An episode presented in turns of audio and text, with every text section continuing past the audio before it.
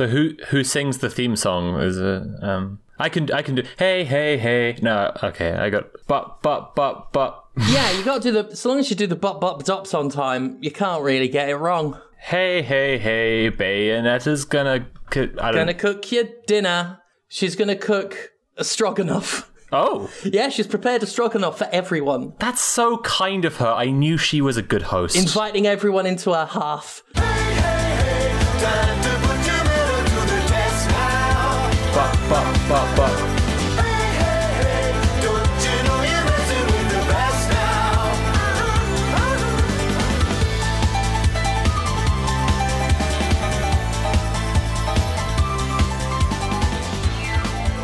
Right, no time to waste then. Got to assert my royal authority. oh I have got a royal seal. I have pressed my finger into a mini Babybel wrapper.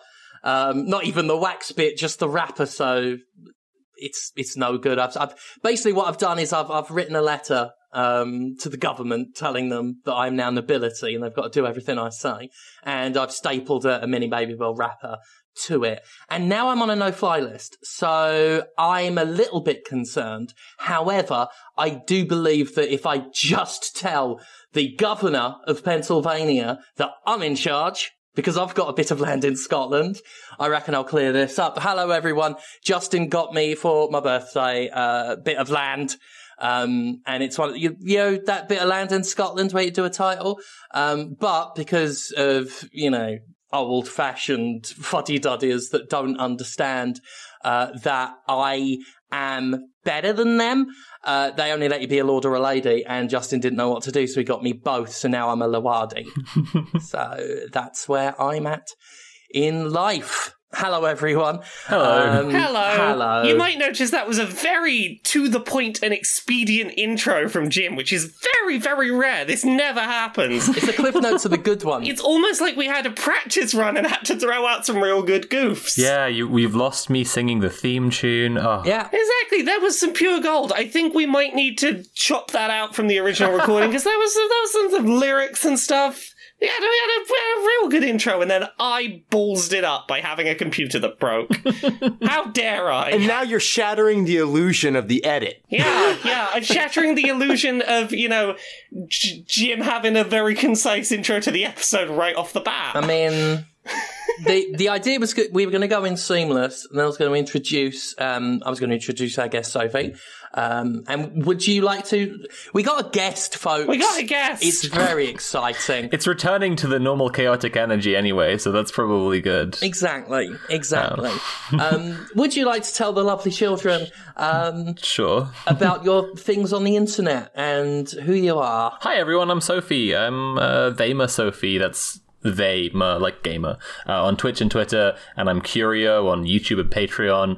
Uh, I do, you know, YouTube videos from a leftist and queer perspective, and I stream games and have have takes about things on a website that I can neither quit nor enjoy. you do, you do, you do good stuff. You have good things that people should check Aw. out. And some of which are video game adjacent sometimes. Well, I have quite a few things lined up that are video game adjacent. I'm doing Disco Elysium next week, um, and then a Pokemon video actually soon. Ooh, oh, didn't know about that. Oh, yeah. See, Laura wasn't interested until you said Pokemon. Well, exactly. Now I care.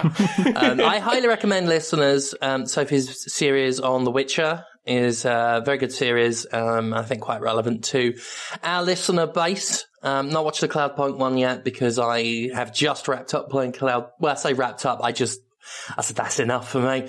I said that'll do. Um, smashed into a wall one last time after waiting for a really long time while the story stopped happening, so I knew where to go, and then thought the story could have happened while I was going, uh, and then I hit a wall and said had my fill. And then I'm gonna I'm looking forward to seeing your video. Yeah, I've heard it's a good video. Yeah, I've, I through the grapevine. That is the rumor that that's spinning on the mill. Um, so yes, very very good. And of course, your your video on um, being non-binary was was a huge um, huge help to myself in, in working some things out. So thank you very much for that video. Another one that I would highly recommend to folks. This is a lot more heartfelt the first time around, but it's it's it's still good. yeah, I'm I'm efficient. I, I mean, I've got things to do all week. I'm chopping through this. I want to be done in 26 minutes. Oh, oh well. I, oh, I don't know if we're going to finish that fast, but we can try. Nah, everyone's all right. We basically we're all having a normal one anyway. Normal mode activated. It's a more normal one. We had a normal Jimquisition. We're gonna have a normal Podquisition. Um, this is a place, as always, where you come to um, uh, escape. We don't want to get boiled down and bogged down in the old politics, do we? No, No. You, you're here to find out if your favourite video games are great or perfect, aren't you, you little seditionists? exactly. And now's the point where we put the pressure on. Hey, Sophie, guess. oh no, Great or perfect video game, go! Tony Hawk's. That's what I've been playing. No, Um, that's not the one I want. No, Eternal Champions. Is that great or perfect? Oh, I don't know that one. Oh no! Get out! I can't believe this is happening. Out! Banished! Only true hardcore gamers are allowed here. Only true hardcore gamers who have played at least two Dark Souls. I've played at least two Dark Souls. Yeah, probably on easy mode though. Oh, Probably cheated. Summoned. That's cheats. I I probably. I summon all the time. I fucking love it. so seamlessly we go to Yes. uh, Tony Hawk. Fingers crossed. Oh my god, the two of you, you're both just an editor's worst nightmare. Flashback to an earlier recording. So I've been playing some Tony Hawk's Pro Skater 1 and 2 remaster. Uh, and some, by some, I mean a lot. Is very good. Yeah, I got properly obsessed with it. I realized halfway through that I wasn't recognizing the levels because I didn't actually play that much of Pro Skater, and the game that I spent a lot of my childhood on was uh, Tony Hawk's Underground. And I was like, oh shit, my wrong one. Okay, but uh, it was still a fascinating like exercise in remastering. I like the kind of curation that goes into remastering a game because, for example, like there are some mechanics you don't want to improve, right? Some some things you leave behind on purpose. You don't want to add fall damage into a to, like a skateboarding game. You don't want to do a huge jump and then just automatically fail because it was like a hundred feet. You know, th- there are things that you deliberately leave a little bit bad, and I kept thinking that, and that was very fun. Well, I think I think there's a, a certain arcade sensibility to the design of the first two and the third, Right. I mean, arguably even the fourth Tony Hawk Pro Skater games that you wouldn't necessarily see because there is uh, more of a, I think, drive towards realism, uh, particularly in skating games, and you see skate as uh, an example of something that people aspire to now. Right. And they did a great job in this remaster of just taking the core elements that made Tony Hawk Pro Skater 1 and 2 really fun to play and just keeping all of that. And they did add some like progression track stuff and unlockable things that I, you know, really I look at that and I was like, you know, this was a perfect game. now, now it's a now it's a great game. It was it was one of the best things I've played in a little while, honestly. Um, and and for something with like no actual plot, and as you say, it's just very like arcade style. That was really cool. It was co- like usually for me, like emotional connection and story in games is a lot of the deal. Mm-hmm. And playing something that was arcade formatted and just like playing a bunch of different levels, I was surprised to find myself like 100%ing the entire game in like a week or a week and a half and I don't I don't usually 100% anything, but I really just like dove into it so hard. Yeah. The other thing about it is that it really has just reminded me how old I've become Oh no. because I can't get on with it. Like, I mean, I love the game. It is, it's exactly how I remember, but it's been 20 years and the reflexes aren't there anymore. So I, I, I do, I do fire it up, you know, once every month now and think, God, I want to play this. And then I'll just stumble a bunch and put it down and just feel ancient. Um, but I do really appreciate it for being a incredibly faithful adaptation. Yeah. It, it's it's good. It's good. I recommend. Yeah. Oh, that was some good thoughts about Tony Hawk right there. That's Oh. some good Tony Hawk thoughts that I enjoyed. Thank you. Well, Laura, Laura, what have you been playing? Oh, what have I been playing? Um, I hope everyone who's on this recording is ready to hear me do a rant I've already done, but the listeners need to hear it, so here we go. I care about speedrunning now. I got really into speedrunning a terrible game that no one plays this week. I saw you speedrun the first one. I saw you set the first world's record, world's first, Yeah. first world's record. Yeah, so I I had a silly idea last week that I committed way too hard to. Um, every now and then I'll go on speedrun.com and just sort their list of games by least attempts at speedrunning them, and then have a look through games that are there and go, do I have that game? Could I just pick up an arbitrary world record in a game? Uh, you know, there's a few I've had my eyes on over time. Uh, Train Simulator, there's uh, just a train track that no one has ever done a speed, like, never timed themselves doing. Could get one there. Brilliant. But this week I decided Cookin' Mama Cookstar, that terrible Cookin' Mama game for the Switch that got pulled from sale like two hours after it went on sale. That that I have it. And not many people have it, which is a big reason why I played it because no one no one wants it because it's a bad game, and also it's kind of hard to buy because it got pulled from sale, which means that there are few enough people playing it that I'm not just gonna get my records completely taken away the second that I claim them. the perfect, not really a crime. Yeah, not really a crime, but almost. Not really a crime, which is the best kind of grift. I don't know. After a week doing it, it feels like it should be a crime. I shouldn't be allowed six awards of any kind. So yeah, uh, there were a couple of categories that people had already done speedruns of. There were like four people who'd ever speedrun the game, and most of them did all the traditional meaty recipes, any percent, just get through all the recipes. No one had ever done vegetarian, so I went, oh, this will be a laugh. I'll spend three, four hours not particularly caring about my time and just play through that. And I did. I did it in like three hours, 50 minutes, and because I was the only time, hooray, I'm a world record speedrunner now. And then, like, two days later, someone went on Twitch and beat my time by eight minutes, and suddenly I cared a hell of a lot about, like, oh no, I have to get good at this. So I got serious. I swapped from using the motion controls, which had been a silly goof the first time, to be like, nah, it's much quicker to use the buttons and the analog sticks. You can get all the things done quicker. It registers more of the inputs. Nice. Not all of them. It doesn't register the inputs properly, but like better. I started trying to learn all of the the tips for how you get through the game on any percent faster. Mainly working out which recipes you can deliberately fail faster.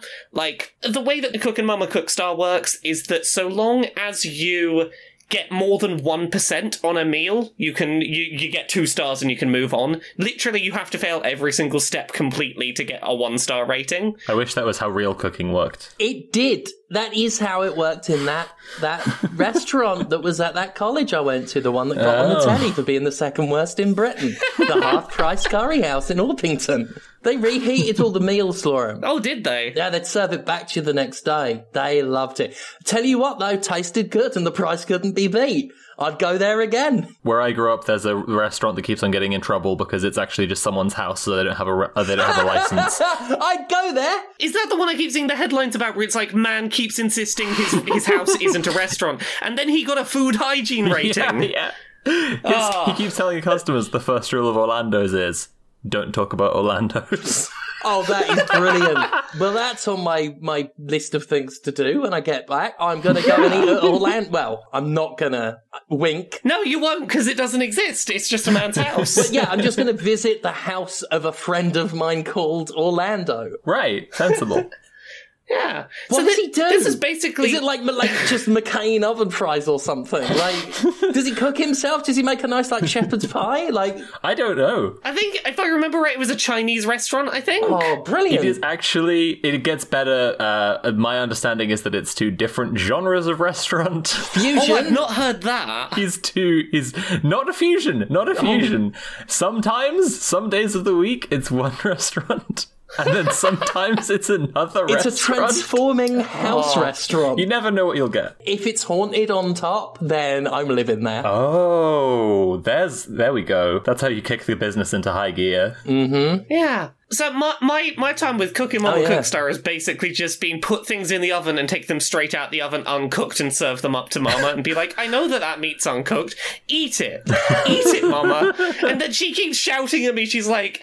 I'm still hungry. And I'm like, I've made you 50 meals in a row. Fuck off. Go make your own dinner. The only reason she's still hungry is because apparently you've given her worms. oh my god.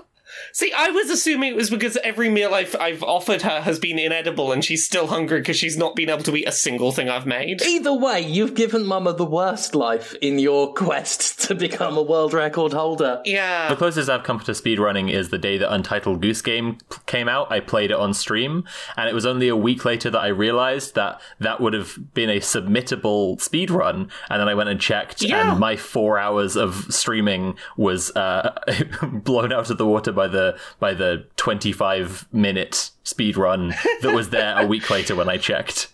Well, see, this this is why you pick a category like Cooking Mama Cookstar because no one wants to play three and a half hours straight of that game. like, no one wants to do that. So I, once my time got beaten, I got serious about it. I started like legitimately caring about finding ways to skip things. I have found like so many skips. Don't know which one I'm going to name after myself as the foremost world record holder, best player in the world of Cooking Mama Cookstar. At least one of the things I've found, that's going to be the Laura skip. Don't know what it is yet. Yeah, Laura Skip's going to be good, and make sure it's the big one so that when this is played at GDQ, they will say Laura Skip all the time, and you will say, brilliant. Exactly. I've by by the end of the week, I will probably have decided what the Laura skip is. Hell, yeah. Hell, you'll play at GDQ. Oh, I uh, no joke. I'm like the five recipes run. I I'm it's currently at about 15 minutes, but I reckon I could get it down to like a 10 minute run Hell if yeah. I like really pick which recipes I do. And I'm like, Once you start doing the weird shit, Yeah. like GDQ was uh, last week. It was last week, I think, um, and it was it was had some real good stuff as it always does. I love watching speedruns; they are ridiculous. um, you know, like like that one in in Dark Souls three, I think, where it's like lead this lead this fucking fella like half a mile back.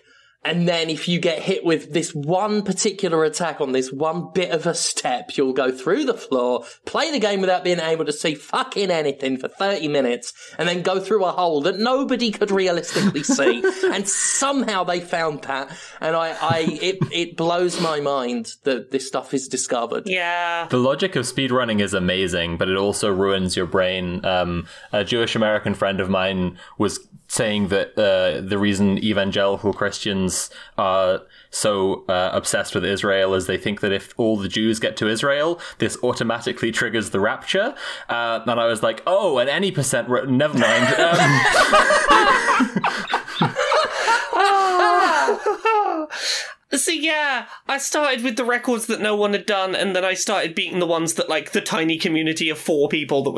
Oh, the game yeah. before I got there. I just went in and was like, no, I'm first of that now. I own six of the eight speedrunning records, and the only two that I don't have are the ones that no one has done yet. So I probably the night that this we record this, I'm gonna go get those last Get two records there. so I can just have them all and be done. amazing. Also, I got really involved in the minutiae of it. I discovered that version 1.0 that you can't get anymore has speedrunning tactics that you can't use in up to date versions of the game, and the Switch won't let you roll back to old versions of the software. Because this is such a small game that there is no point in having a split between firmware versions and being like, this is the leaderboard for this version, this is the leaderboard for this version. It's now because of discoveries I made while speedrunning this with the person that was be- my, my rival, my anime rival, who uh, I've been going back and forth with, Val. Now the game has to be run on the newer version that is slightly slower, and you prove that by taking a video capture of the game, which you can only do in the newer versions. I'm I'm learning stuff about how this game works, and I I know more about this game than anyone should know. I'm the best player at this game that everyone has heard of, but no one should play. Be proud of me. Watching some of these speedruns, especially the, the ones where, you know, people have been pulling this game apart for years and people will just spend like, you know, days and days and days learning everything. Like I, I watch them play it and I'm like, I can't begin to imagine how they see this game. We have both played, to you know, like Medieval was, was, I was watching while, while, um, and I've got very strong feelings about Medieval, but the way a speedrunner looks at that game, it, it's so alien to me. And I'm not criticizing it. It's fascinating. I think what they do is, is incredible. But I'm like, I don't think I'll ever be able to, like, like, like even begin to estimate how they perceive a game. like one that they've gone into that much? Do you only see code? Like it's just incredible. Yeah, I mean, as a programmer, it makes a lot of sense to me. Like, uh, it's a familiar mindset. I'm only just starting to see beyond the edges of, of what's going on. Like, I've gotten to a point with this game where I don't know what recipe I'm cooking at any given moment. Like, I don't know what the end dish is because I never stay on the main menu long enough to actually see what I'm cooking. I'm just like, to the right, enter, right, we're cooking whatever the fuck this is. God. I, I don't look at what any step is before I get into it. When the loading screen finishes, I'm like, oh, I guess I'm doing this now. Yeah. Eventually, though, eventually you will know every nanosecond of that game that unfolds. Ah, And you'll be like, in 30 minutes, I'm gonna see a potato, and then I'm gonna click on that potato, and then I'm gonna be on World 1 3. it's it's gonna go one of two ways. Either this is just gonna remain this like tiny small little community thing where like once every couple of weeks someone will beat my time and I go, oh yeah, I'll, I'll give that another run. They beat me by like 15 seconds. I'll give that a go. You know, a little back and forth rivalry.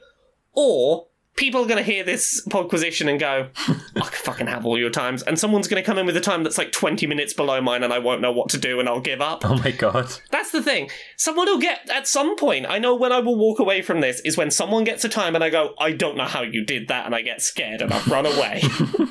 but it'll be good while it lasts, and I can say I'm good at something. If there becomes a fiercely competitive speedrunning community around this illegal Cooking Mama game, I'm all in. I'm, I'm there for it. Oh god! After I ran it and like I, I started a little friendly rivalry with someone, uh, the the Discord for speedrunning Cooking Mama games was like. Wait, wait, there's an active community. Wait, people are playing Cook- Cookstar right now?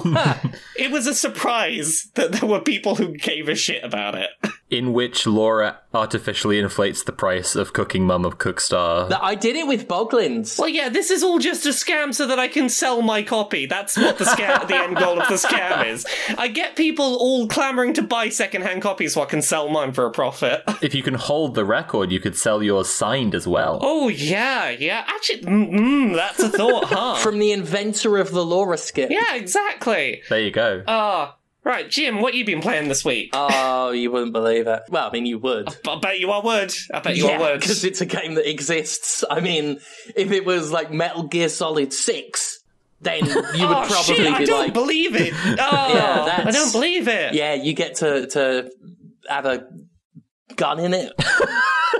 That's so unusual. I mean, I, brilliant. I do believe that. That's mind blowing stuff. Yeah, it's brilliant. Solid Snake's back and is like, oh, I got a gun now. I love it. So that's that game. I've played Wrestling Empire. It's the best wrestling game that I've ever played. It's on the Switch and it's got thousands of characters, none of which are inspired by real wrestlers at all. There is, it can't be Kane. He's purple. The real Kane's red. so Cabal is an original wrestler Oh. as is, you know, the ones that look like Becky Lynch and Asuka and Mankind and, and all of the wrestlers. But, I mean, it's so good. I got it because it looked hilarious, because it looked like the You Testament or that prison one that the You Testament guy made. Was it MDickie? That one where Jesus is just walking around and all, just dozens and dozens of, of AI NPCs are wandering around doing weird shit, like just randomly fighting each other or attacking you or just throwing fireballs or whatever. It was like Noby Noby Boy, um, but an accident. so that's great. What surprises me is sure, it's a complete fucking mess and it looks like something, I mean, you can't even say it looks like something old. It specifically looks like shit indie graphics. It's, it's, it's that level of, it looks like it was made by one person who guessed how to make a game and somehow was able to release something that worked for more than a minute. It looks like that, but I mean, every wrestler's got 12 moves Oh. and a finisher. There's loads of them. it works. It's better than the WWE games. Huh. It plays similar to the old, old more old-fashioned arcadey wrestling games. You, you wander around. You got your strike button, your grapple button. When you grab a, a, an opponent, then it's press one of the other buttons in different directions, and you get different slams. They're all there. Your power bomb, your DDT, your, your more fancy ones, your tombstone pile driver. It's all there. It's just all a bit shit. but I, I, I'm still playing it and I'm still, I enjoy it better than any of the official things. It's stupid and it makes me laugh.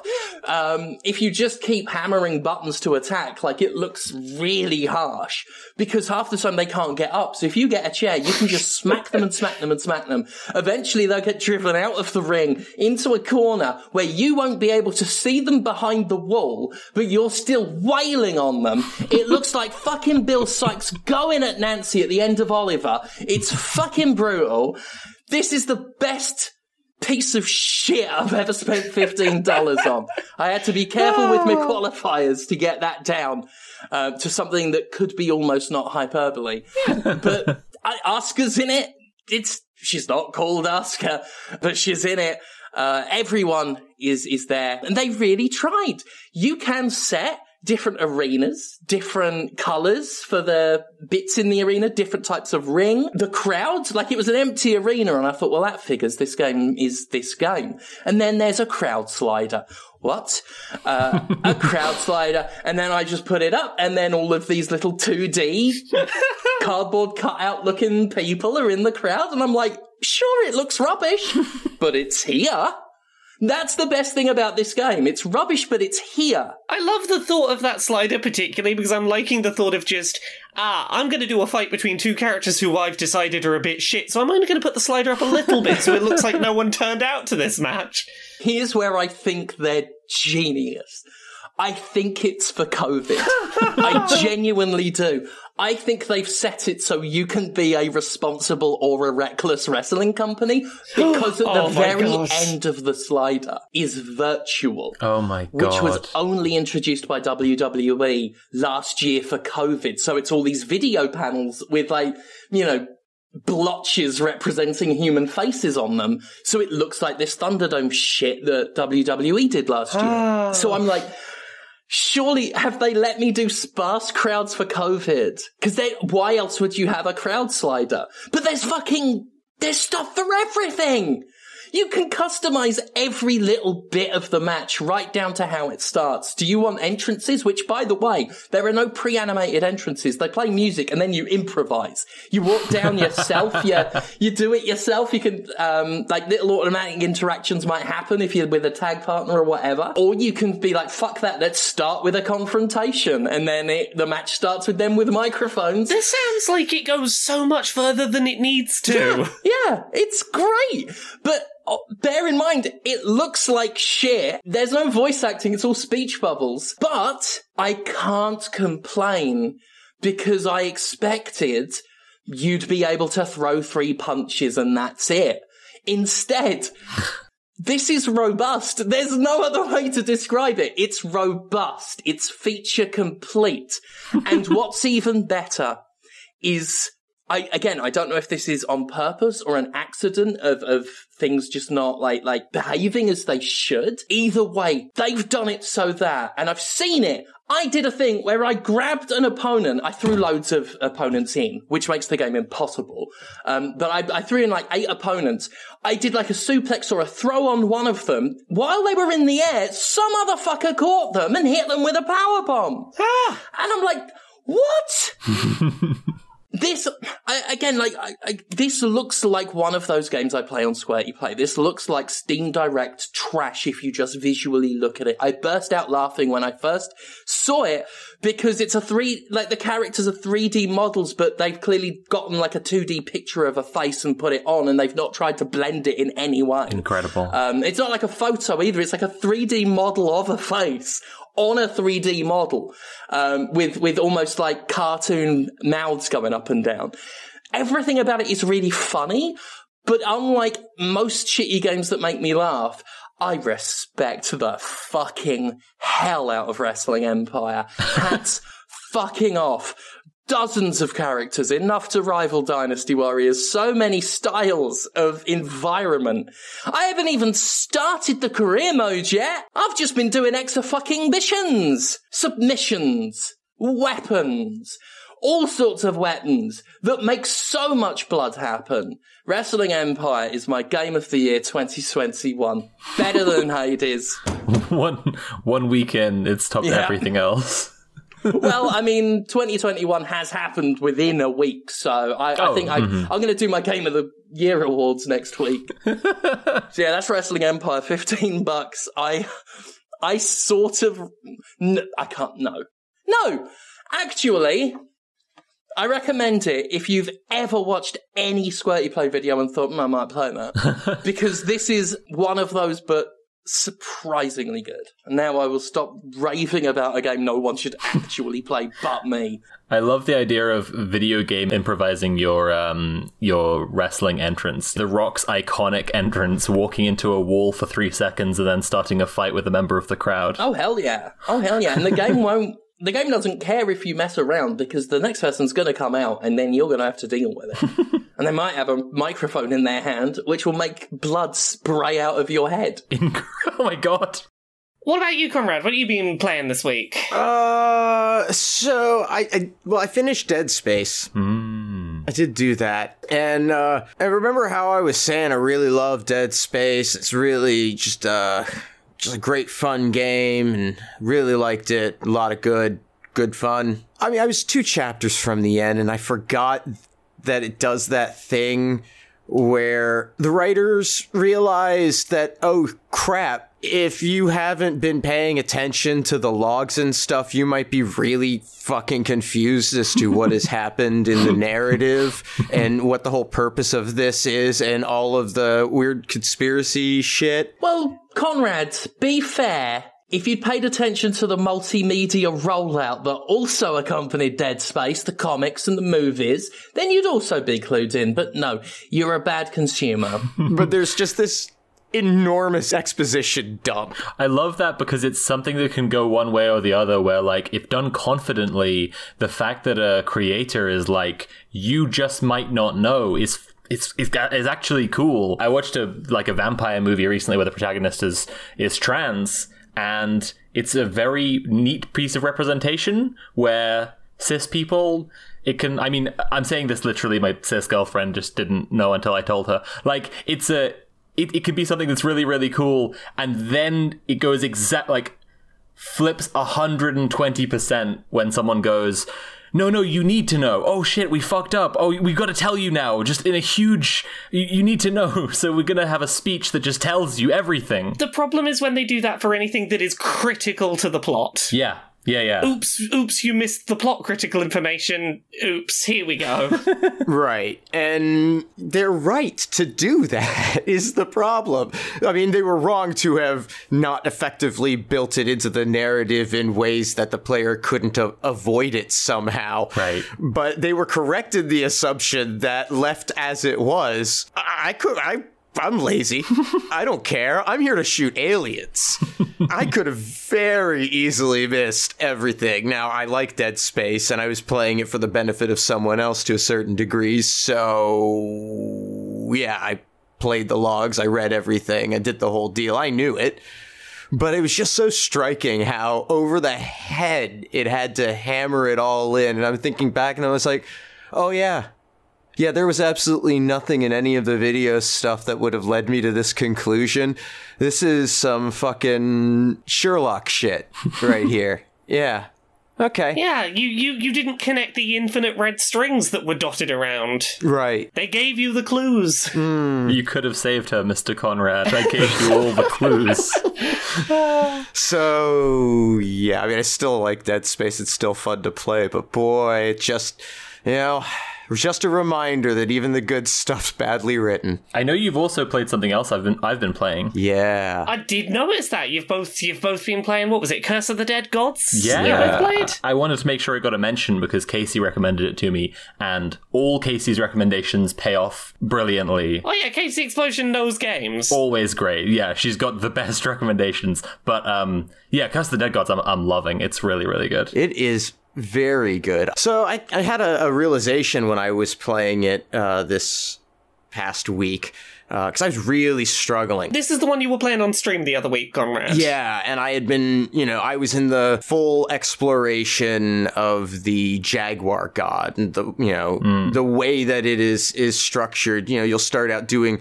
section one only uh, of the dungeon, and then your next exploration is section one and then section two.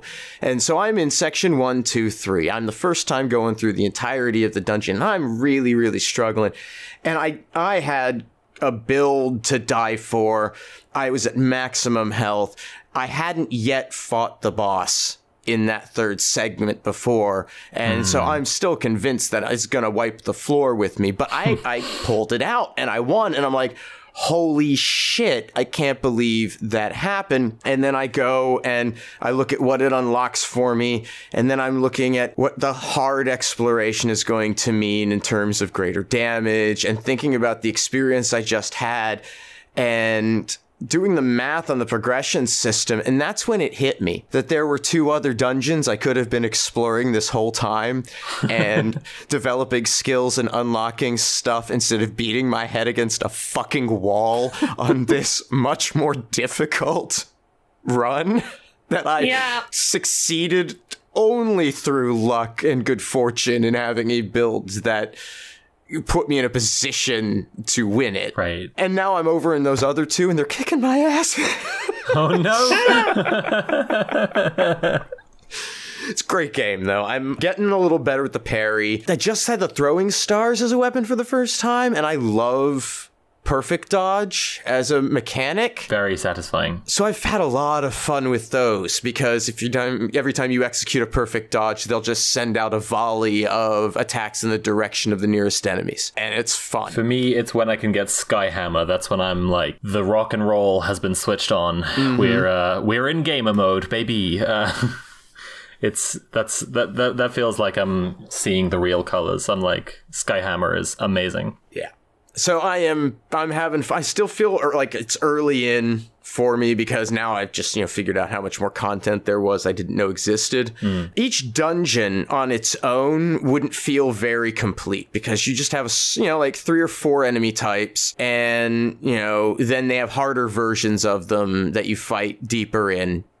That's about it for each dungeon, but the dungeons themselves have their own batch of enemies that behave very differently that the traps are all really different and, and it's a big adjustment going from one to the next um, that i was surprised how much so.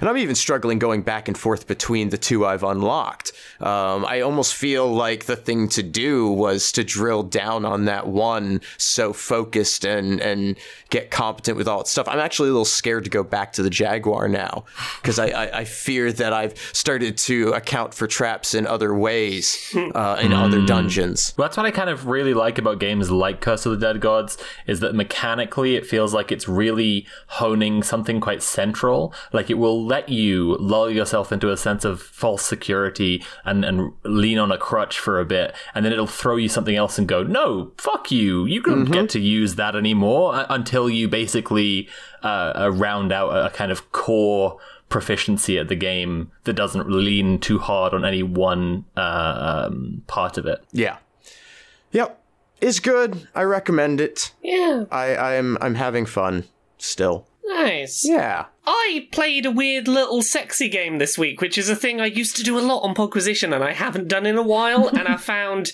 I found the one, the one that's brought me back to it this week. I played a game called Only Cans Thirst Date. Oh, I'm going to try my best to explain this. It is a game in which you do sexy photo shoots of cans of fizzy drink of varying flavors in sexualized outfits. Oh god, I looked this one up. It looks weird as fuck. The the end point of every encounter, it's very Robert Yang esque. Um, if you've played any of his games, in the sort of you're abstracting a thing, but ultimately you're doing a sex. Like you're gonna uh, you're gonna end up by shaking up the can and opening the ring pull, and it, oh, it's squirted its sticky goo everywhere. oh, Mechanically, it's very simple, and I think this is my biggest complaint about the game is that there is no like difficulty curve or introducing of any kind of new mechanics as you go.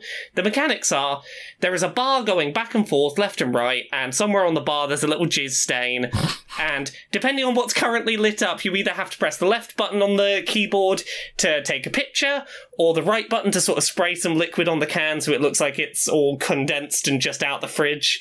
Because that's apparently what makes a good picture, while can makes sex sounds. And it'll get faster and faster, and it'll swap what button you're supposed to be pressing. You press the buttons to take sexy pictures of the can of fizzy drink. It's a weird one, I'll give you that. I will give some credit to the storytelling involved in this game. The plot is largely told through these fake little vignettes about um, each different variety of fizzy drink that the company made over the years and telling the story of the creator of the company and how things lead towards a very unexpected, wild endpoint I did not, I was not prepared for. It's a bit terrifying by the end, but Oh. along the way there, it's a lot of just, hey, here's a can of fizzy drink that it, it's flavored like a Christmas pudding, and it sounds like an old British man going, yeah, I love you wanna touch my pudding, while you take sexy photos of it.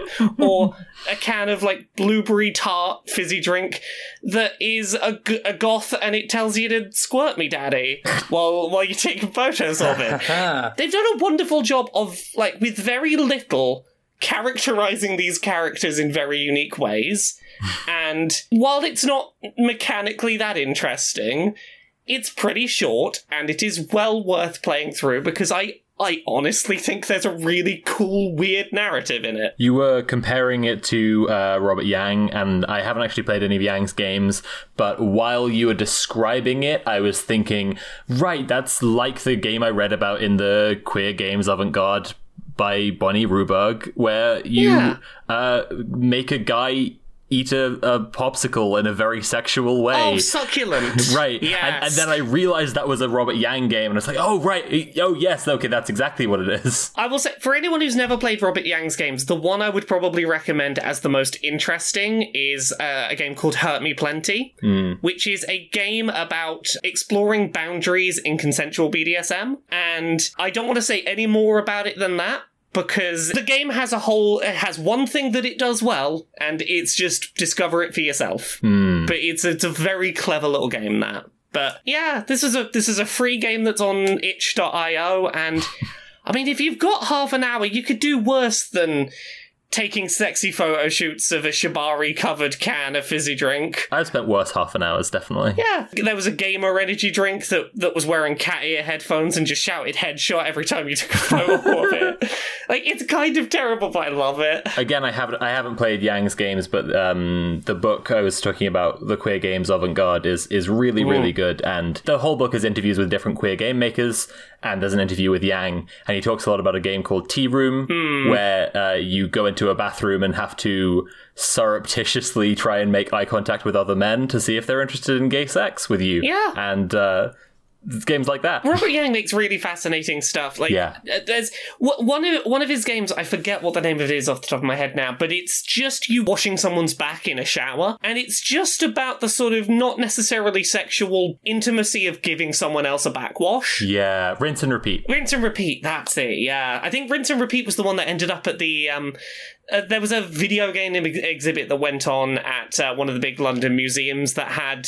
Like, I was surprised to see Robert Yang there. I was like, well, that's a that's a good game to have in showing what games can do. Uh, has anyone else played anything else they want to talk about? I was playing some Umurangi Generation, which is a game by uh, an indigenous creator. Like, I've been playing a bunch of games that are better cyberpunk games than cyberpunk. Uh, is this from the Better Than Cyberpunk bundle? Is it? Oh, I didn't know about that. I've been doing my own research. Shit, I I should look that up. it no longer exists, but there was a bundle on itch that was Right. the Better Than Cyberpunk bundle that was just a bundle of cyberpunk genre games. I'll look up the list just to see the list rather than even if I can't get the deal. Yeah, it, it's a good list. There's stuff worth checking out on there. But Umurangi Generation basically is a photography game. Uh, it's it's cyberpunky, but it's like actually got some really really cool politics in it, with just like you and your friends being you know walled in and fucking bombed by the UN. And uh, as opposed to like, ooh, wouldn't it be spooky if there was a camera in your brain? Ooh, like it's actually doing the the hard work that you want from a cyberpunk genre game. It's it's really cool. Oh. Just like you're given a bounty to take various photos around the each level, and there are tiny little squids on the floor, these little alien squid things, and they are very interesting. In fact, because the game has a very charming indie low poly uh, style they're possibly the most interesting looking thing because they're very developed if you take pictures of them your your screen just tells you like don't take pictures of them it's it's really good I'm looking at images of this now. Its art style looks really charming. i really like it it's got a real good visual identity to it. This game sounds fascinating. It's a little like the art style of uh, Breath of the Wild, a little low, lower poly than that, but like really fun. if Breath of the Wild was on the PS2, Yeah. Ah, that looks really cool. I'm gonna have to check that out. What about you, Conrad? Have you played anything else you want to talk about? Oh, I did play that Monster Hunter demo on the Switch. Monster Hunter Rise, is that it? Oh god, yeah, I forgot that I did that as well. Yeah. I had a play of that. Is that where Mon- Monster Hunter has his back broken and is in the prison and then has to fight Bane at the end? Or I think so. I, I mean, I didn't. The only thing I have learned about Monster Hunter from having played the demo for Monster Hunter Rise, and I've played a Monster Hunter game in the past. I think on the PSP. I got one for a long flight. I played it for 10 minutes, said, oh, I guess I can see why people would find this appealing, and then I never picked it up again. That's been my experience with. I've tried so many because there's a lot about them that I should love, and I just can't. I try so hard. I was that person for a long time, and I got into them the last couple of years. I went down the rabbit hole. My big takeaway from the Monster Hunter Rise demo is that the purpose of the Monster Hunter Rise demo is not to attract a new audience to Monster Hunter. oh, I mean, not really. Monster Hunter demos rarely are great at attracting new people because it's a tiny slice of a ridiculously overly complicated thing. a tiny slice that provides no real guidance whatsoever in terms of tutorial. At at least not in the manner that I would expect to have been presented with it. that is a fair criticism. I started the software. I said uh, I'm solo playing because uh, no to the internet, It- It's good you didn't play it online, and I'll get to that in a bit. and I and I, I got I started I selected um, the first beginner mission, and I went in and, and and started it, and it was like I was playing a game in 1987. Huh. In what sense? there were a lot of things I needed to know about the way that this game played, but I was not given any information about that. you feel like you could have maybe bought the fifteen dollar like gamer's guide that would have come with it. there would have been a manual Right. that I would have referenced, you know, or, well, more likely, I mean, let's face it, I got it on my Commodore on an unlabeled floppy disk from who knows where, as was more often the case. But, you know, you forget tutorials are Yeah. uh, so ingrained in us now. Um, it it really felt like having to play Batman: The Caped Crusader on PC, which even with the manual, it very much has the exact amount of tutorial to teach what is new for returning people. Like, hey, here are the new mechanics to learn, as opposed to here is everything you need to know to play a Monster Hunter. and there's a lot of on-screen information in the HUD. Yeah. it took me a while to sort of track what all of that was. And, you know, I mean, it, it, I will give it credit for, you know, like tooltip information coming up when it's critical. Like, hey, hey, you're going to die. You should heal. Here's how to access your items. Hmm. I don't find the control super responsive. It feels like I have to be standing absolutely still so as to not interrupt whatever action that I'm trying to perform going into menus or whatever by way of my movement. But maybe that's just me. I've not had that experience. That's interesting. Huh. Uh, yeah. So like, I'm like healing. I felt almost as okay. I gotta stop moving, press the heal button, and then it would do it. No, you you should be able to heal while sprinting. Then I'm doing something wrong. I don't know what. I occasionally have connectivity problems with my uh, Joy Cons, despite being seven feet from the unit. I get the same thing. Yeah. Yeah. New ones as well. I bought set not too long ago. Don't fucking connect. Yeah. I've had so much better luck with off-brand knockoff Joy-Cons. like so much better luck with fake mm-hmm. Joy-Cons. Both my sets are bad. Yeah, I can recommend some good fake Joy-Cons that don't get drift issues and don't have connectivity issues and are more comfortable size in the hand. And just better. Very tempting. Yeah. So that Monster Hunter Rise demo, as someone that like a few years ago, probably around like Monster Hunter 3 Ultimate, got finally clicked with Monster Hunter and has been very engaged with the series since. I was real excited about that demo. Considering that like a lot of people have been asking for Monster Hunter World, which is the last big console one to come to the Switch, and they were like, no, no, no, we don't want to bring that to Switch, don't want to bring that to Switch. And a lot of suspicion had been, oh, it's because Monster Hunter World is a big open world one with no loading screens, with all these much bigger environments. That's probably why it's not coming to Switch.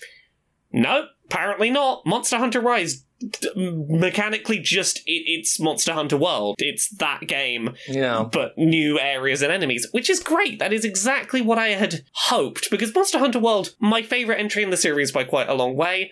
I'm really excited to see that experience very faithfully brought down to the Switch, and it doesn't feel in any way compromised by the fact it's on the Switch. There is no part of it that feels like, oh, they've had to round these edges off to get it working. I like a lot of the new mechanics they've introduced. You you've got a dog, you can ride the dog. The dog can do drifts. You can ride a dog and make it drift around corners and it gets a speed boost when it stops drifting. And like that that's more exciting than it should be, but I like drifting on the dog. That does sound extremely good. It is extremely good. You don't have to get off the dog to do anything. You can you can like you know harvest, carve things off of corpses, and harvest the berries and things. Or you can run up walls while cl- riding the dog. The dog will just vertically run up a wall. That is modern convenience. You don't even have to get off your dog to harvest a corpse. yeah, the only thing you have to get off the dog to do is to pet the dog. You can't pet the dog while you're on the dog. You gotta get off the dog to give him proper attention to pet them. Counterintuitive. By the way, we need that in all of the video games. Don't make me get off my horse and then meticulously rifle through bodies to get things. I want to ride a dog and I want to pick up some bloody plants while I do it. Exactly. Let me pick up the stuff while I'm riding the mount, and this has got that right. They've got this new system that is the the wirebug system, where basically you've got these rechargeable little insets you can use for traversal or for certain kinds of attacks. For traversal, I did not expect them to allow me to just fully scale the levels the way that they did. It does not seem to have any arbitrary invisible walls stopping me from sort of attacking monsters from above in all the weird routes that I decided to take. Like, aha, I will sneak on you from up here, which is good. Found that exciting. That's fun. And then you can you can do certain attacks on the enemies to pin them down and then ride them, and every enemy that you ride has a unique move set. And I mean, there is no reason I should need that in, in my Monster Hunter, but I will definitely ride an armored bear into battle and make it fight a giant bubble spewing sea serpent. Sounds fair. That's a great time. You're only human. Yeah, as someone that likes Monster Hunter, this demo was really, really exciting. With the one exception of a weird problem that I hope gets fixed before it's released. So I tried to play that demo online. Everyone in my party that I was playing with, no problem at all. I was having a weird issue where every couple of seconds the game would like completely pause and then restart. And like it was unplayably skipping around. And everyone who was watching on stream was just like, oh, it's your internet, it's your Wi Fi. Why are you playing on Wi Fi? I was like, no, this isn't Wi Fi problems. This is something else. Turns out, if you have too many friends on your friend list on the Switch, it breaks this game's online. Oh. I have a lot of Switch friends because I did a lot of Pokemon trading when I was trying to get all my shiny Pokemon. And apparently, if you, I, I don't know exactly what the number is, but if you go over a certain number of Switch friends, something breaks this game's online connection. Isn't that strange? Incredible. Yeah, so hopefully that gets fixed because I was once I worked it out and played on like a secondary account, it worked fine and I had a great time like d- doing a little party. I'm probably going to stream some of this when it comes out, but it's a very Nintendo problem to have. You have too many friends. Stop playing online. Well, when I was playing Cyberpunk, one of the crashes was caused by me walking forwards while opening the menu. so How dare you? It's okay. I, you know, I noted that. I, I didn't do it again. So I made sure to avoid that behavior. I just realised that if you'd have told me that Cyberpunk crashes because you have too many friends, I would not have reacted as surprised as I did with Monster Hunter. That would just make sense. Yeah, um, yeah. I tried that demo. Uh, that Monster Hunter demo? yeah. Yeah. This might be the fourth or fifth Monster Hunter I give another go. I liked the bow gun. And normally I don't get on with with any of the weapons or anything. But I was like, you know what? I actually think I quite like this bow gun, so I might give it another go. But then again, I think I bought Monster Hunter World and did the usual thing, uh, and as Conrad described, the sort of ten minutes, and then be like, "Oh, this is good. I don't like it. Maybe I'll give it another go." I was both of you. There were like four or five in a row that I bought and was like, this is good, I don't like it. And then I bought one and I did like it. And I was like, well, I guess that justifies all the previous purchases. all being justified now. Now, the other thing I would be remiss to not point out is that as I was playing the demo, my girlfriend was watching and and was just like, "Why are you doing this? Why are you killing these poor creatures?" because they threaten the village or something. Okay, because it really does seem like just trophy hunting. I, th- there's usually some like, oh, mm, ah, it's bad. Oh, it's bad. The the monsters are encroaching. They're gonna, they're gonna. Oh, they keep killing all the people who were trying to just make their journey from one village to the next with the supplies that we need. Ah, we can't safely travel because we keep getting attacked by the monsters. The opposite of Pokemon. Yes, The conceptual opposite. it is the conceptual opposite. Uh, you've got a Pokemon game on your uh, on your played list this week, haven't you? Oh, it's a Pokemon hack ROM where, Yeah. um, from over a decade ago, people put together uh, the Kanto and Johto regions of Pokemon and called it Pokemon Liquid Crystal, and it's, it's really fun. Is this the one that's got the Orange Islands in it? It has half of the Orange Islands. I don't want to give away too much of my Yeah. my video that I'm making about it, but it has half of the Orange Islands, and then they abandoned the project halfway through, and so you can play up to the pixel where childhood ends. Um, it's just like, nope, there's no more. That that stairway doesn't lead anywhere. Fuck you. it's Yeah, just like that's that's something. it's really cool though, and I'm I'm enjoying like replaying it right now to capture footage for the video. It's just neat. It's just it's just good. It's just a good time to replay some Pokemon whenever you can. Really. Yeah. Other than being unfinished, I remember it being one of the better ROM hacks out there in terms of just nice positive improvements to the base game without inserting too much passion project stuff that the creative team were like, this is our thing, we're going to put this in. They just sort of fixed what was there. One of the most basic things I noticed was like I remember playing Pokemon Silver as a kid, and I remember going to the guy who says, "Do you know how to catch Pokemon?" and me going, "Yes." Don't show me. You know, selecting yes, and him going, "I'll show you just in case anyway." And Yeah. the one of the, you know one of the small changes they make is that they're just like, you select yes, you're allowed to go on your way. He doesn't subject you to a horrible long tutorial about how to catch a Pokemon, and it's just like small changes like that, and that's the that's the bulk of the ROM. It's not a yeah, it's not them building their own thing mostly. It's just like Well, I mean, they tried to and they just never finished it. But the stuff that they just Yeah. like improved what was there is good. It's a good way to revisit Gen 2. yes, it is really fun. Yeah. Uh, anyone else want to talk about anything else they have played? Oh, Ghostrunner and Observer. Oh, Ghostrunner. I played like 10 minutes of Observer and then I decided I was going to play that on stream. So I don't really have much to say about it, except something I messaged Jim about, which I think is wild and I'll just try to get through quickly. But the mechanic that causes people to have seizures in Cyberpunk. Or the re- the thing that caused people to have seizures is the red and white flashing lights that comes before this specific mechanic, brain dances. I was talking on the charity stream about brain dances and how, for everything else, this is a unique thing I have not seen in other games, and I was immediately responded to, I think it was by Casey, but I'm not sure, uh, by someone saying, actually, that's from Observer. They copied that from Observer. So I was like, okay, well, I should go check out Observer. And sure enough, that's correct. It, it completely is ripped from Observer, which is by a smaller Polish studio. So I have an iffy feeling about how how how that is to like take from a you know a smaller studio that they maybe feel people won't know about. Leaving that aside, Observer starts with an epilepsy warning. It's the first thing that loads when you load the game. It's like, Yeah. here's an epilepsy warning.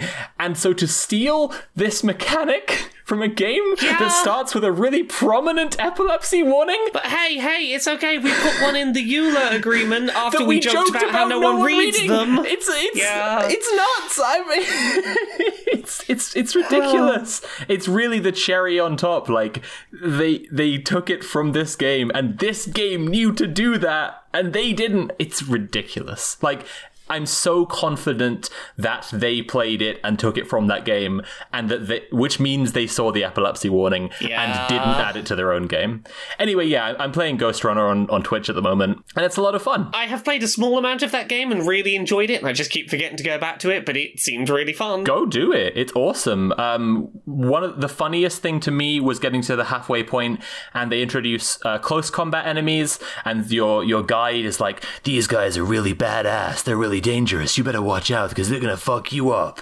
And uh, they're way easier. They're so so much easier than the the regular enemies have guns. You are a cyber ninja, so it's hard to beat guys with guns because you have to dodge their shots. But people who jump to you to fight you, and then you just press the button that do slashy, and they're dead. That's really easy. yeah, yeah, yeah. I didn't know what those enemies were supposed to do when they were introduced, because the guy went like, "These guys are really dangerous. Be careful," and I killed them before I got to see what they're supposed to do. Uh, before we wrap up today, we've got a couple of news story-ish bits uh, of the week. Conrad, you put one in the, the, the topic list for this week. Do you want to do the, the one about cyberpunk? I actually didn't really. I just thought it was interesting. Um, Yeah. But I mean, CD Projekt Red is uh, under investigation by the Polish Consumer Protection Agency relating to the Cyberpunk 2077 launch. Because it's literally a scam, right? Well, yeah, it is literally a scam. They they said the thing was going to be one thing, and it is. I think it is interesting that there is a consumer protection organization looking into this in Poland. I that's I don't know what the result is going to be. There's still a lot up in the air. It's good that it hasn't just been written off as, oh, video games. yeah. It is good, but I, I think also, I don't know. I'd like to see some other countries Yeah. yeah. Like protecting workers before consumers would be my um that would also be good. Yeah. Yeah. but I mean, something is more than nothing. Yeah. I have Yeah. a I have a question. It's like an open question I'm not looking for an answer to because it's a question rather than a statement about cyberpunk. Because I complained in my Witcher videos about Geralt's bare ass not being shown and what a disappointment that is. Cowards. And someone in my comments politely informed me that it's not them just being cowards, although it's definitely also that. It has something to do with your own protagonists, the, the, your own player character's nudity, having something to do with the rating that games are given, I presume by PEGI. Hmm. And Yes. that's why you then see in Cyberpunk, even though you can see the dick and balls in the inventory screen and the character creator and so on, when you look in the mirror, if you're naked, they're wearing pants. But because of a bug, Yes, which I have documented on my, my Twitter thread of cyberpunk bugs, when you load the mirror, the pants aren't there, at least for a second. And I have, and this is the question, this is the question, does that make the game, I don't know, illegal or something, or at least misrated, something like this? You know, it, does that cause a, an actual, like, violation of that code? And this is all, I've, I've prefaced, I've caveated this to hell with my, where my understanding comes from, so this is all very non-concrete. I'll be looking into this for my video about Cyberpunk. We'll see. But I think that's an interesting question. You want to be careful because right now CDPR's reputation is watertight. Right. Uh, the idea that Cyberpunk could have violated any codes, any standards. I don't want to upset anyone, right? Yeah. It's, it's a little, it would be like calling the character of, I mean, honestly, a saint or Christ himself into question, frankly. I'll say this: considering that CD Projekt Red got away with just telling Sony and Microsoft, "Don't worry about the last generation versions of the games; they'll pass certification." I know you've not seen them, but they'll pass cert, and they got away with that. And that as soon as it turned out that, like, oh, you wouldn't have passed cert, that he didn't get instantly taken down for that. Well, tells me. There's probably going to be no consequences. I will I will say that if anything is going to make a difference in terms of the content and approach to a game product like this, it's going to be the threat of regulation. yeah. You know, I, I I look back to hot coffee Yes. in the Grand Theft Auto uh, uh, scandal, and how rapid, you know, the, the response of retailers to pull it from the shelves because of the fear of Congress making a legislative call on something. And how quickly the company responded to make the change and reissue the game. And it's a very different landscape now because it's almost all digital. It'd be very quick, even faster to make those changes. We just haven't seen the pressure in the same way here. And I don't know, that might be too specific or niche a thing to make hay out of. But you look at all the effort that had to go to to unlock the hot coffee content and how limited the range of people who are actually exposed to it uh, by comparison. Yeah. And you have to think, maybe? Yeah. It just needs one person outside of video games to become aware of it and to make it sound like a bigger deal than it is. A couple of other very quick things. Uh, Lucasfilm. Fuck them. Lucasfilm is making no a deal one with fucking Ubisoft. cares about important fucking things anymore, do they? No. Fuck it, fuck them, fuck every fucking crony in the fucking game. I was I was so ready for that out of you. Oh, Jesus H. Corbett, I've had enough. They've also made a deal with uh, Bethesda to make uh, Indiana Jones. I will say I'm a little excited about that. Yeah. That's better. That's a better one. That's a better one. I will just Crack say it's Machine Games who have made the greatest Nazi killing simulator in history, Wolfenstein: The New Order. So I would just say I'm a little, like, I'm cautiously excited. I no no no no. I I I'm excited about that one. Tentatively, cautiously, possibly. I mean, Indiana Jones is hitting Nazis all the time in the films. So if Right. if this is Machine Games' niche now, if they just make games in I'm which very you, okay with that. yeah, I'm in it. I'm very into it. This is the Bethesda team that makes the Nazi murder simulation. Oh, simulator. and a Nazi murder game? Cool. Oh, yeah, yeah, nice. Yeah. So, how was Jedi Fallen Order? I never got around to playing that. That's all right. Ah, it was it was a it was a decent enough game. Yeah. The protagonist is bland as shit, but the the gameplay was fun. Yeah, it's hilarious. I just think it's interesting after like the the grand length of this partnership of the Star Wars license being at Electronic Arts to see it just and and and it should I mean it should just go everywhere. I really think that Yeah. uh, a property with its scope deserves the opportunity to be tinkered with by many different creative approaches. But I, you know, I just have to wonder uh, what flipped the switch that they realized they could make more money. Well, part of it was that it was only ever signed up to be a 10 year exclusivity deal, and uh, it seems like just the, the date flipped over and now they're allowed to make it with new people. And I mean, I can't blame Star Wars for wanting to shift away from EA, considering that. More than once, the games that EA made with the Star Wars names attached were at the center of big controversies, and I can see them being like, "Can we just fucking try someone else, please?" Well, the thing is, is they at the time said they had no intention of, of you know letting any of those controversies change their deals because EA was making them plenty of money.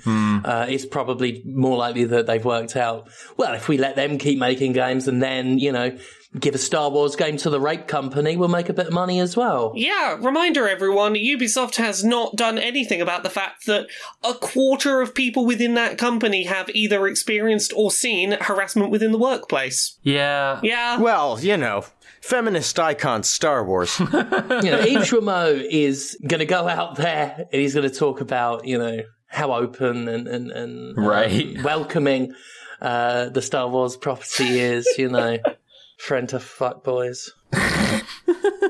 I um you know, ex- exclusivity is wild. Okay, my position, my actual personal position is much more radical. I'm copyright abolitionist because landlordism is the basis of capitalism, and copyright Hell is is just landlordism of intellectual property, and and furthermore, intellectual property is a fake as hell concept.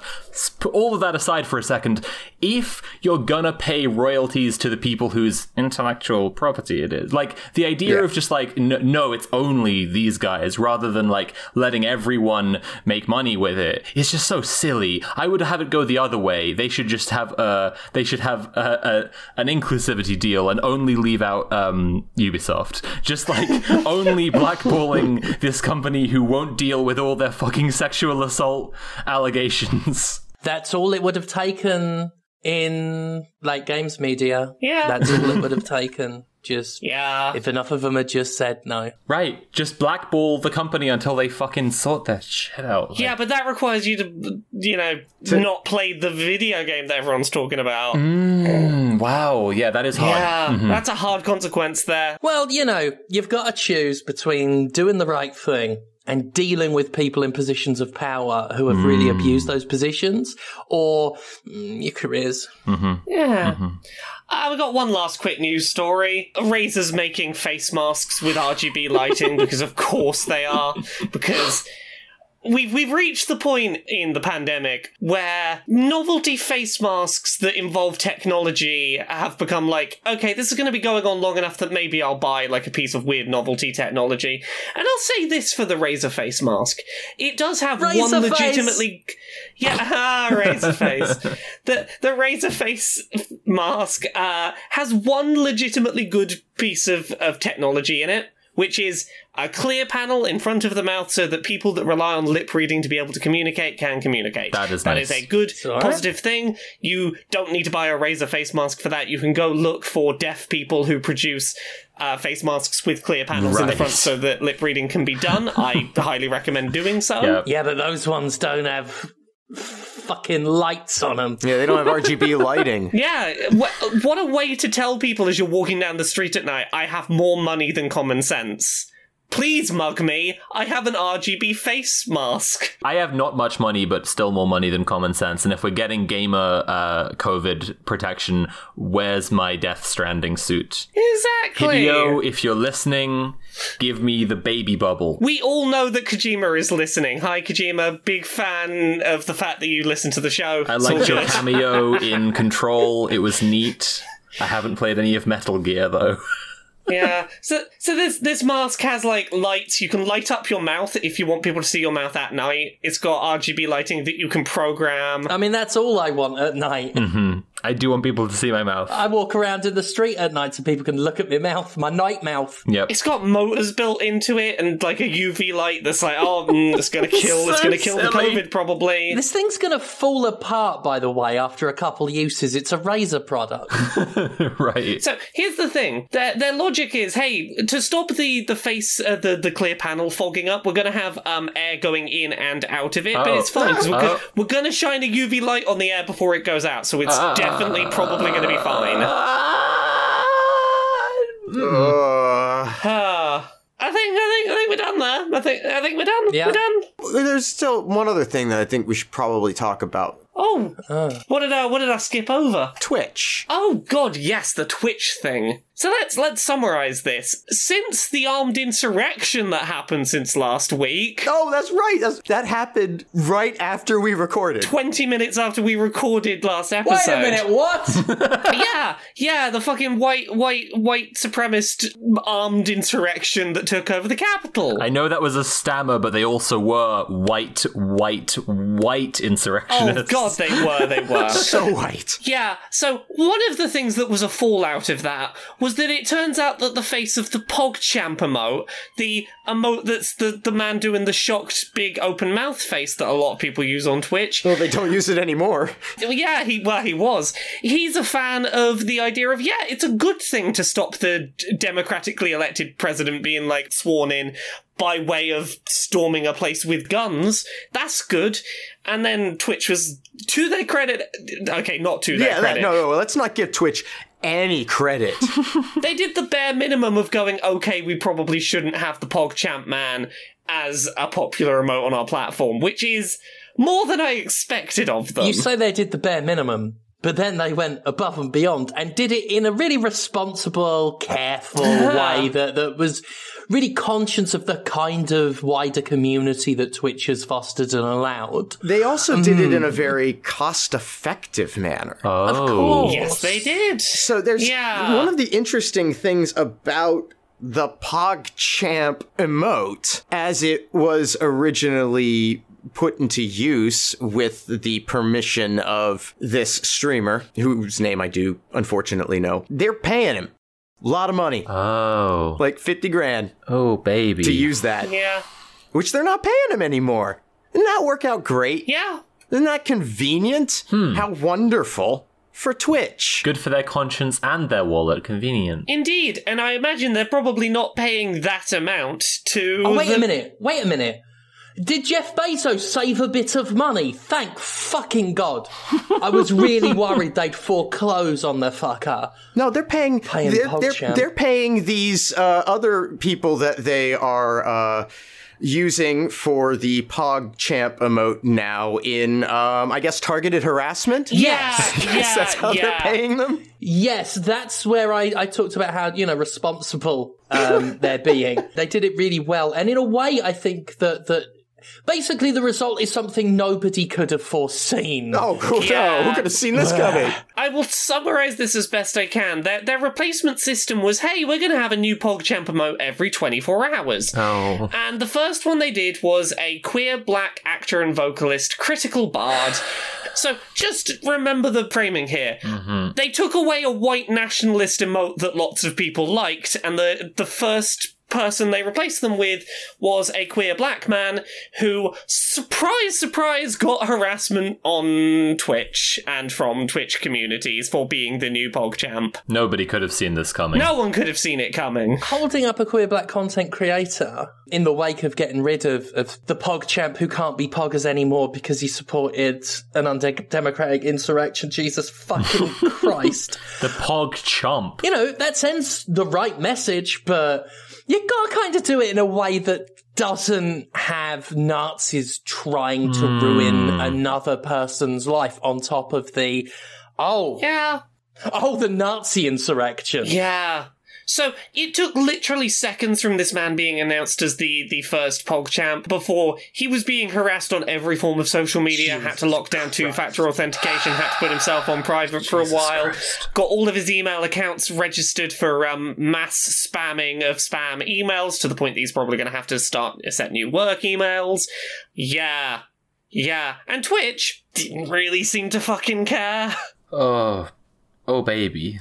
Yeah, Twitch just spent 24 hours fucking radio silent about the first person they picked to be PogChamp having an absolutely fucking terrible day at the hands of Twitch users. I saw someone today describing the reaction currently by the Chuds as utter shock that their beliefs don't go all the way with the people in power, that, that it, it only goes as far as it keeps being profitable, and as soon as it's like bad for business, that's when they Yeah. get, you know, the kid gloves come off, and they are in utter shock at this. And it's like, I think that's a pretty good summary, honestly. Like, yeah, it's becoming convenient for capitalism how bad this fascist problem is. Yeah. And now we're seeing a reaction. Yeah, yeah. Like that's the Trump being banned off Twitter or whatever.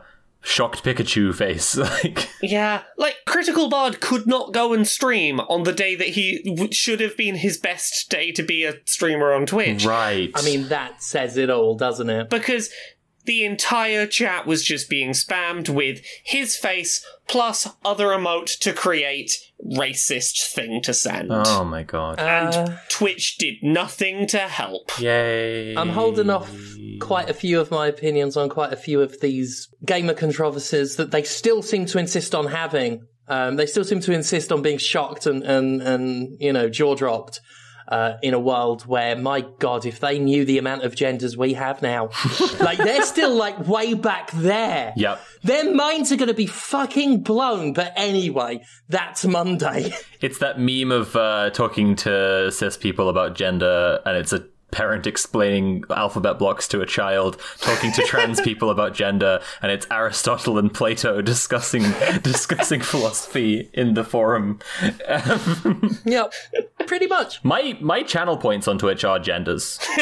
Most of my regular viewers have about ten thousand genders. That's good. Well, see, that's that's good because there's so many of them, and also they're kind of pointless. yeah, exactly. And and uh, the longer people spend uh, hate watching my content, the more I create, just to spite them.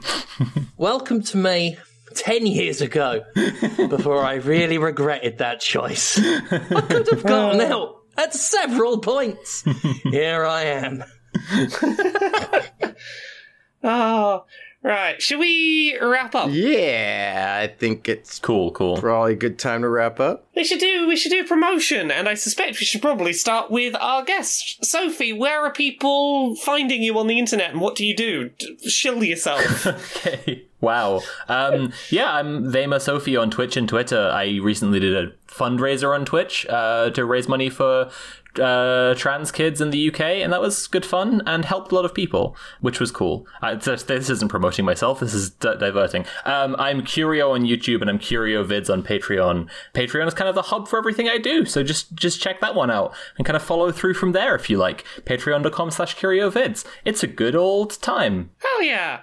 And this has usually been the bit where Jim would have introduced me, so I will Laura! jump myself in. Yeah, me. Do the ah.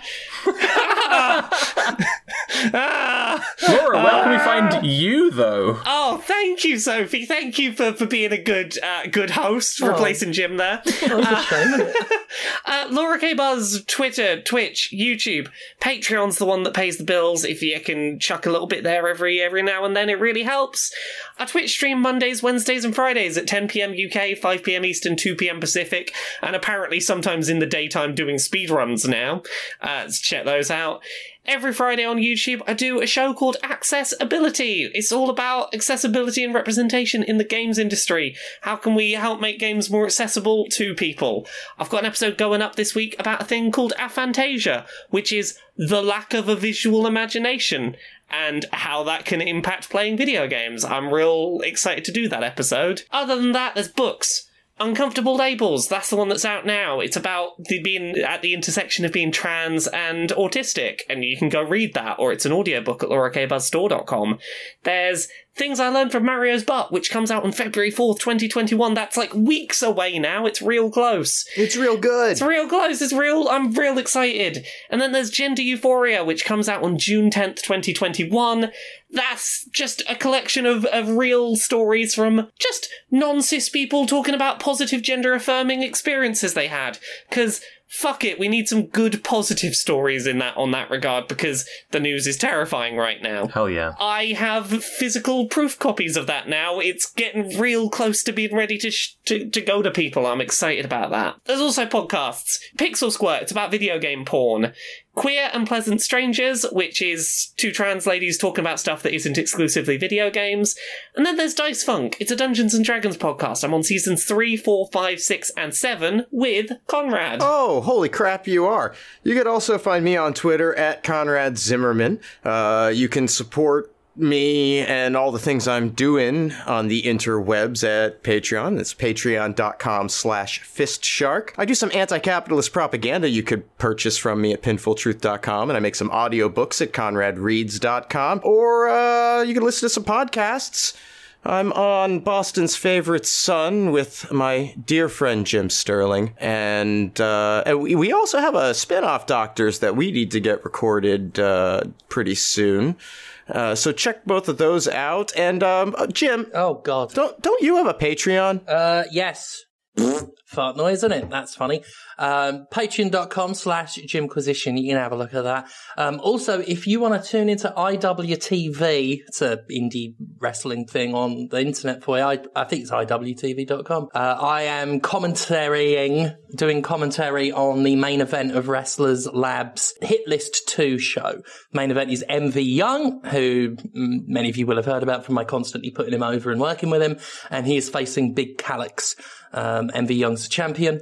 I have done the commentary on it. It's a big and hot match, and I am pretty fucking good at commentary, I've discovered. So I highly recommend that one.